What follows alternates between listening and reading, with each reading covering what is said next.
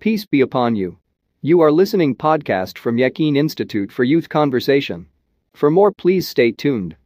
Alhamdulillah, Alhamdulillah Rabbil Alameen, Assalatu wassalamu ala Rasulihil Ameen, wa ala alihi wa sahbihi ajma'in, amma ba'd. أعوذ بالله من الشيطان الرجيم. بسم الله الرحمن الرحيم. ووصى بها إبراهيم بنيه ويعقوب يا بني إن الله اصطفى لكم الدين فلا تموتن إلا وأنتم مسلمون ഇക്കാര്യം ഇബ്രാഹിമും യാക്കൂബും തങ്ങളുടെ മക്കളോട് ഉപദേശിച്ചിരുന്നു അഥവാ മക്കളെ നിങ്ങൾക്കായി അള്ളാഹു ദീനിനെ കറകളഞ്ഞതാക്കിയിരിക്കുന്നതിനാൽ മുസ്ലിങ്ങളായല്ലാതെ മരണത്തെ പുൽകരുത് എന്ന് أم كنتم شهداء إذ حضر يعقوب الموت إذ قال لبنيه إذ قال لبنيه ما تعبدون من بعدي؟ قالوا نعبد إلهك وإله آبائك إبراهيم وإسماعيل وإسحاق إلها واحدا ونحن له مسلمون. أدركته യാക്കൂബിന്റെ മരണാസന്ന വേളയിൽ നിങ്ങളുടെ സാന്നിധ്യമുണ്ടായിരുന്നോ? അതായത് എന്റെ കാലശേഷം നിങ്ങൾ ആർക്ക് ഇബാദത്ത് ചെയ്യുമെന്ന് അദ്ദേഹം ചോദിച്ച ആ വേളയിൽ അപ്പോൾ അവർ നൽകിയ മറുപടി ഇപ്രകാരമായിരുന്നു.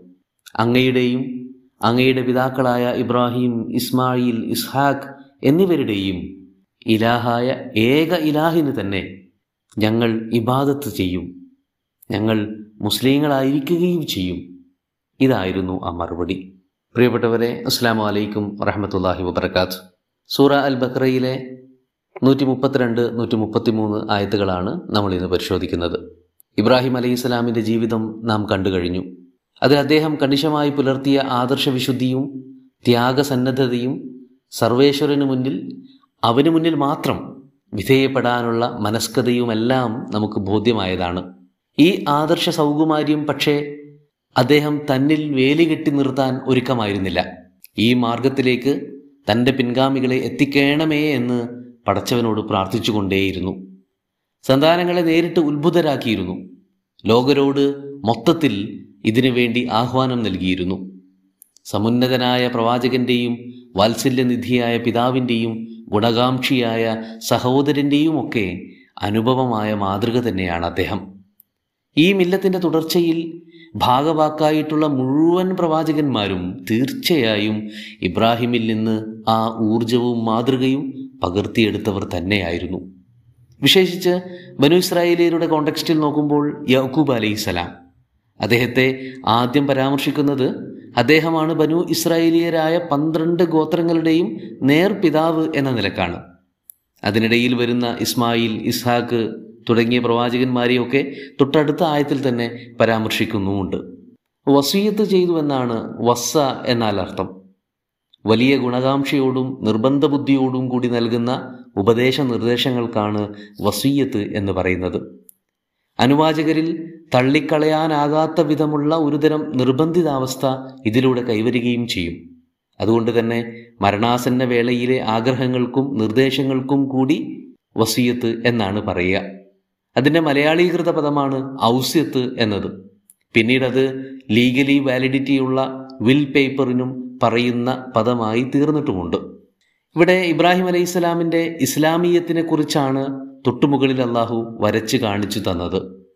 അക്കാര്യം ഗൗരവം ഒട്ടും ചോരാതെ തന്നെ ഇബ്രാഹിമും യഹക്കൂബും ഉൾപ്പെടെ എല്ലാ പ്രവാചകരും സ്വസന്താനങ്ങളെ ത്വര്യപ്പെടുത്തുകയും ചെയ്തിരുന്നു. അത് കുടുംബക്കാരിൽ പരിമിതമായിരുന്നു എന്നല്ല മറിച്ച് ഏതൊരു സംസ്കരണ യജ്ഞത്തിന്റെയും ആദ്യ ബീജം കുടുംബത്തിൽ നിന്ന് തന്നെ ആവണം എന്ന് വേണം മനസ്സിലാക്കാൻ.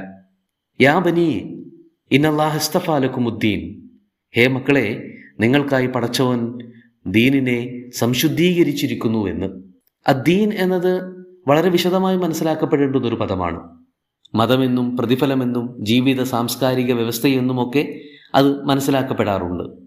കുറച്ചുകൂടെ വ്യക്തതയിൽ വിശദീകരിക്കുകയാണെങ്കിൽ താഴെ പറയും വിധമുള്ള അർത്ഥതലങ്ങൾ ഉള്ളതായിട്ട് കാണാം. ഒന്ന് അതിജയം അധീശത്വം അനുസരിക്കാൻ നിർബന്ധിതരാക്കുക പരമാധികാരം നടപ്പിലാക്കുക തുടങ്ങിയ അർത്ഥങ്ങളാണ്.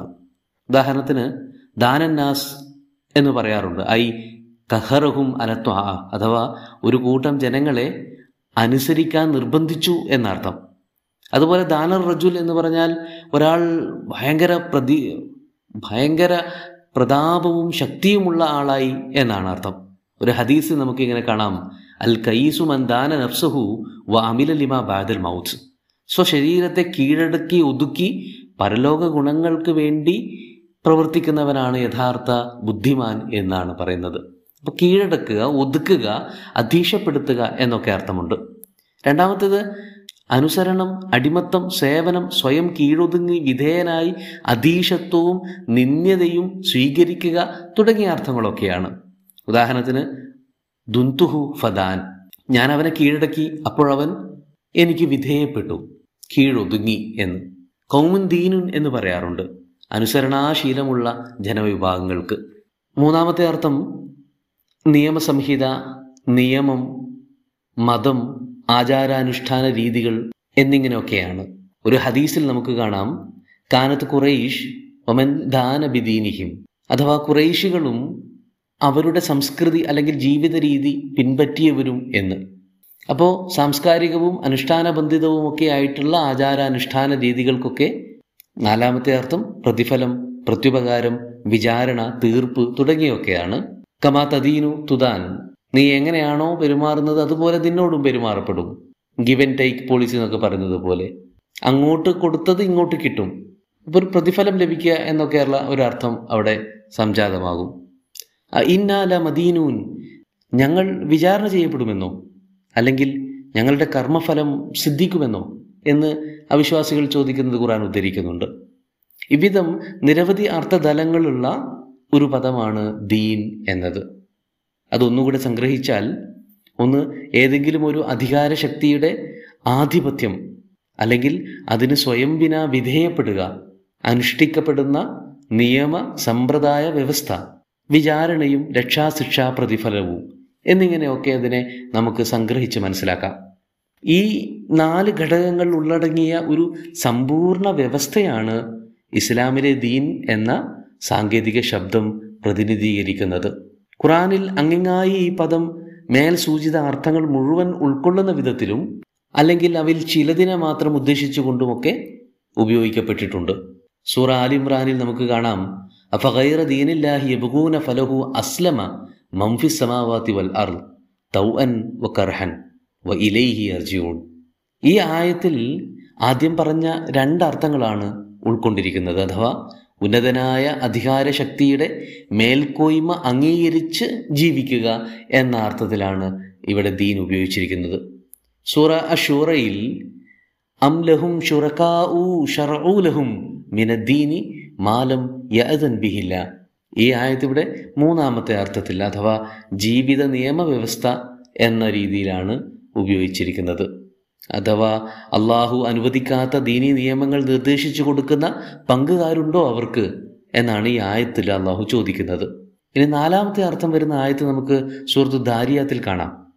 ഇന്നമാ തുവാദൂന ഇന്നമാ തുവാദൂന ലസ്വാദിഖുൻ വൈനദ്ദീന ലവാക്യവുൻ താക്കീത് നൽകിയത് എന്താണോ അത് സുനിശ്ചിത സത്യമാകുന്നു. കർമ്മഫലം സംഭവിക്കപ്പെടുക തന്നെ ചെയ്യും. അപ്പോൾ ദീനിന് ഇവിടെ കർമ്മഫലം പ്രതിഫലം എന്നൊക്കെയുള്ള അർത്ഥമാണ്. ഇത്തരത്തിൽ നിരവധി ആയത്തുകൾ നമുക്ക് കാണാം. പല അർത്ഥങ്ങളിൽ ഊന്നലുകളും ഫോക്കസുകളും നൽകിക്കൊണ്ട് വന്നിരിക്കുന്നത്. സൂറത്തുൽ ഗാഫിറിൽ നമുക്കൊരു ആയത്ത് കാണാം. വക്കാല ഫിറാവുന ദറൂനി മൂസ വല്യദൗ റബ്ബ. ഇന്നി അഖാഫു അൻ യുബദ്ദില ദീനക്കും ഔ അൻ യുൽഹിറ ഫിൽ അർളിൽ ഫസാദ. നിങ്ങൾ മൂസ എനിക്ക് വിട്ടുതരൂ ഞാൻ അവനെ കൊന്നുകളയട്ടെ. അല്ലാത്ത പക്ഷം അവൻ നിങ്ങളുടെ ദീനിനെ താറുമാറാക്കുകയും രാജ്യത്ത് കുഴപ്പങ്ങൾ സൃഷ്ടിക്കുകയും ചെയ്യുമെന്ന് എനിക്ക് പേടിയുണ്ട് എന്ന് ഫിറോൻ പറയുന്നു.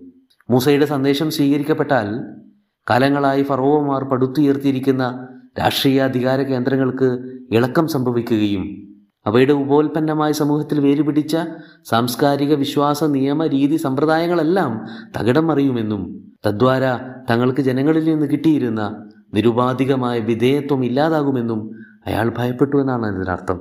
ഈ ഭയപ്പാടിന് തിരികൊളുത്തുന്നതാവും ഈ ദീനിനെ പൂർണാർത്ഥത്തിൽ മനസ്സിലാക്കപ്പെടുക എന്നത്. ഇന്ന ദീന ഇന്ദാഹിൽ ഇസ്ലാം ഇവിടെയാണ് ഈ ആയത്ത് വായിക്കേണ്ടത്. ഈ സമ്പൂർണാർത്ഥത്തിലുള്ള വ്യവസ്ഥ അത് സമ്പൂർണമായ അനുസരണത്തെ ആശ്രയിച്ചാണ് ഇരിക്കുന്നത്.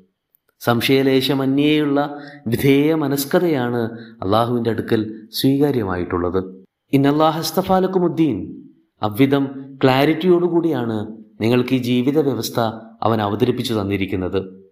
വലാ തമുത്തുന്നില്ല വാ അന്തു മുസ്ലിമൂൻ. ആ അനുസരണ ഭാവത്തോടെയല്ലാതെ ഒരു നിമിഷം പോലും നിങ്ങളിലൂടെ കടന്നു പോകാവതല്ല കാരണം മരണമെന്ന അനിർവചനീയമായ യാഥാർത്ഥ്യത്തെ അനുനിമിഷം നമുക്ക് പ്രതീക്ഷിച്ചിരിക്കാമല്ലോ. എന്ത് തരം മരണമാണ് നമ്മെ കാത്തിരിക്കുന്നതെന്ന് അറിയാനോ അതെങ്ങനെ വേണമെന്ന് നിശ്ചയിക്കാനോ സത്യത്തിൽ നമുക്കൊരു അധികാരാവകാശവുമില്ല അതാണ് സത്യമെങ്കിലും ദൈവത്തിന് സർവം സമർപ്പിതമായ അവസ്ഥയിൽ വേണം തന്റെ മരണമെന്ന് കൊതിക്കാനും അതിനായി ജാഗ്രതയോടെ ഇരിക്കാനും നമുക്ക് സാധിക്കും. ആ ശ്രമത്തെയാണ് ഇവിടെ നമ്മുടെ പിതാക്കന്മാർ നമ്മളിൽ നിന്ന് ആവശ്യപ്പെടുന്നത്. ഇതേ കാര്യം കുറച്ചുകൂടെ വൈകാരികമായി യഹൂബ് നബിയുടെ അന്ത്യനിമിഷങ്ങളിൽ നമുക്ക് കാണാം. പ്രത്യേകിച്ച് അദ്ദേഹത്തിന്റെയും മക്കളുടെയും ഒക്കെ ജീവിത ദശാസന്ധികളെക്കുറിച്ച് നന്നായി ഓർക്കുമ്പോൾ നമുക്ക് ആ തീവ്രത ശരിക്കും അനുഭവപ്പെടും. അദ്ദേഹത്തിന്റെ അന്ത്യനിമിഷങ്ങൾക്ക് ബൈബിളിനകത്ത് വിശദ വർണന ലഭിച്ചിട്ടുണ്ടെങ്കിലും ഈ വസീയത്ത് പക്ഷേ അവിടെ പരാമർശിക്കപ്പെട്ടിട്ടില്ല എന്നത് ആശ്ചര്യകരമായ കാര്യമാണ്. അം കുന്തും ഷുഹദ ഇത് ഹലറ യാക്കൂബൽ മൗത്ത്. പ്രവാചകന്മാരെ കുറിച്ച് പൊടിപ്പും തൊങ്ങലും വെച്ച് അവകാശവാദം ഉന്നയിക്കുന്ന നിങ്ങൾ ആ സന്ദർഭത്തിന് സാക്ഷികളായിരുന്നോ? എന്താണ് അവിടെ സംസാരിക്കപ്പെട്ടതെന്ന് കേട്ടിരുന്നോ? ഇല്ലെങ്കിൽ ഇതാ ശരിക്ക് കേട്ടോളൂ. മാ താബുദൂനമിം ബാഴ്തി എനിക്ക് ശേഷം നിങ്ങൾ എന്റെ സന്ദേശം മറന്നു കളയുമോ? ഇബ്രാഹിമി മില്ലത്ത് കൈയൊഴിയുമോ? ഇസ്ലാം എന്ന ജീവിത വ്യവസ്ഥ തിരസ്കരിച്ചേക്കുമോ എന്നൊക്കെയാണ് യാക്കൂബ് മക്കളോട് ചോദിച്ചിരിക്കുന്നത്. അതിന് മക്കളുടെ മറുപടി നഅബുദു ഇലാഹക വ ഇലാഹ ആബായിക ഇബ്രാഹിമ വ ഇസ്മായില വ ഇസ്ഹാഖ് ഇലാഹം വാഹിദ. താങ്കളുടെയും പിതാക്കളായ ഇബ്രാഹിം ഇസ്മായിൽ ഇസ്ഹാഖ് എന്നിവരുടെയും മില്ലത്തിലൂടെ ഏകനായ അള്ളാഹുവിനെ നമ്മൾ കണ്ടെത്തും. അവന് മാത്രം അടിമപ്പെട്ട് ഇബാദത്തുകൾ ആചരിക്കും എന്നൊക്കെയായിരുന്നു അവരുടെ മറുപടി. ഇവിടെ പിൽക്കാല ഇസ്രായേലിയരുടെ സമീപനത്തിൽ നിന്നും വളരെ വ്യത്യസ്തമായി ഇസ്മായിൽ നബിയെ ഒരു വിവേചനവുമില്ലാതെ ഉൾപ്പെടുത്തി എന്ന് മാത്രമല്ല ഇസ്ഹാക്കിനു മുമ്പേ പരാമർശിക്കുകയും ചെയ്തിരിക്കുന്നു എന്നത് പ്രത്യേകം എടുത്ത് പറയാവുന്നതാണ്. വനഹനു ലഹു മുസ്ലിമൂൻ. ഞങ്ങൾ ആ ഏക ദൈവത്തിന് സമ്പൂർണ സമർപ്പിതരായിരിക്കുകയും ചെയ്യും എന്നും അവരുടെ പ്രഖ്യാപനമായിരുന്നു. നോക്കൂ പ്രതിജ്ഞയും ധാരണയും പുലർത്താനായിട്ടാണ് അവർക്കിടയിലേക്ക് ആയിരക്കണക്കിന് പ്രവാചകന്മാരെ തുടരെ തുടരെ അയക്കേണ്ടി വന്നത്. കേവലമൊരു ഒരു ആചാര അനുഷ്ഠാന അല്ലെങ്കിൽ ആരാധന ക്രമങ്ങളുടെ പരിശീലനം മാത്രമായിരുന്നു പാലിക്കേണ്ടിയിരുന്നതെങ്കിൽ തീർച്ചയായും യാതൊരു ആക്ഷേപവും ഉണ്ടാക്കാതെ അവരത് നിർവഹിക്കുമായിരുന്നു എന്ന് തന്നെ നമുക്ക് കരുതാം. എന്നാൽ ജീവിതത്തിന്റെ സമസ്ത മേഖലകളിലും ദൈവ താൽപ്പര്യങ്ങൾ പരിഗണിക്കാനും അവന് കീഴൊതുങ്ങുന്ന ലോകക്രമം തന്നെ സൃഷ്ടിച്ചെടുക്കാനും ആവശ്യപ്പെടുമ്പോഴാണ് അവരുടക്കി ഇടഞ്ഞ് നിൽക്കുന്നത് നമ്മൾ കാണുന്നത്. അവിടെയാണ് ഇസ്ലാമിന്റെ സ്പേസ് ഉള്ളത്. അവിടെയാണ് മുസ്ലിം എന്നതിന്റെ യഥാർത്ഥ അർത്ഥം ധ്വനിപ്പിക്കപ്പെടുന്നത്. അത്തരമൊരു മുസ്ലിമായി മരണം പുൽകാനാണ് നമുക്ക് സാധിക്കേണ്ടത് എന്ന് ഓർമ്മിപ്പിച്ചുകൊണ്ടും അതിന് പ്രാർത്ഥിച്ചുകൊണ്ടും ഈ സെഷൻ ഇവിടെ വൈൻഡപ്പ് ചെയ്യുന്നു. അസ്സാം വലൈക്കും വറഹമത്തല്ലാഹി വാബർക്കാത്തു